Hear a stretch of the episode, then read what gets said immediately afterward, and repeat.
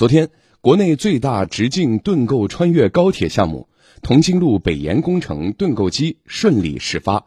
我们来听广电全媒体记者顾正华、支俊的报道。副市长吴晓东下达盾构始发指令。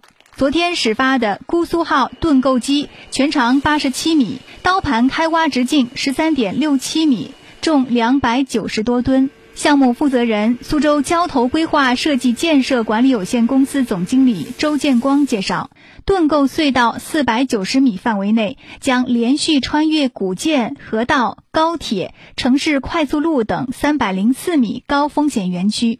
尤其是穿越两条高铁时，施工控制精度要达到毫米级。它的沉降要求非常高，在整个穿越过程中，水平的位移跟竖向的沉降要求控制在两毫米之内。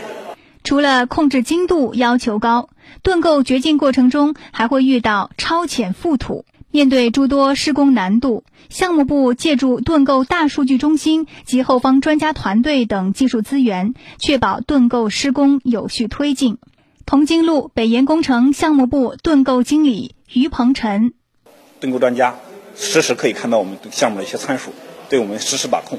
还有多少米已经到了施工风险点，会有一个预警提醒。针对这个风险点，会采取哪些措施？会有提前跟我们讲，需要控制哪些方面？昨天盾构左线始发后，每天掘进速度保持在六到八米，预计明年一月底完成左线洞通。随后，盾构机将开始右线掘进。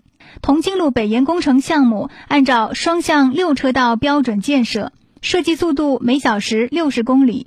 工程计划二零二二年建成通车，将对完善市区西北片区路网结构、提高南北向交通通行能力具有重要意义。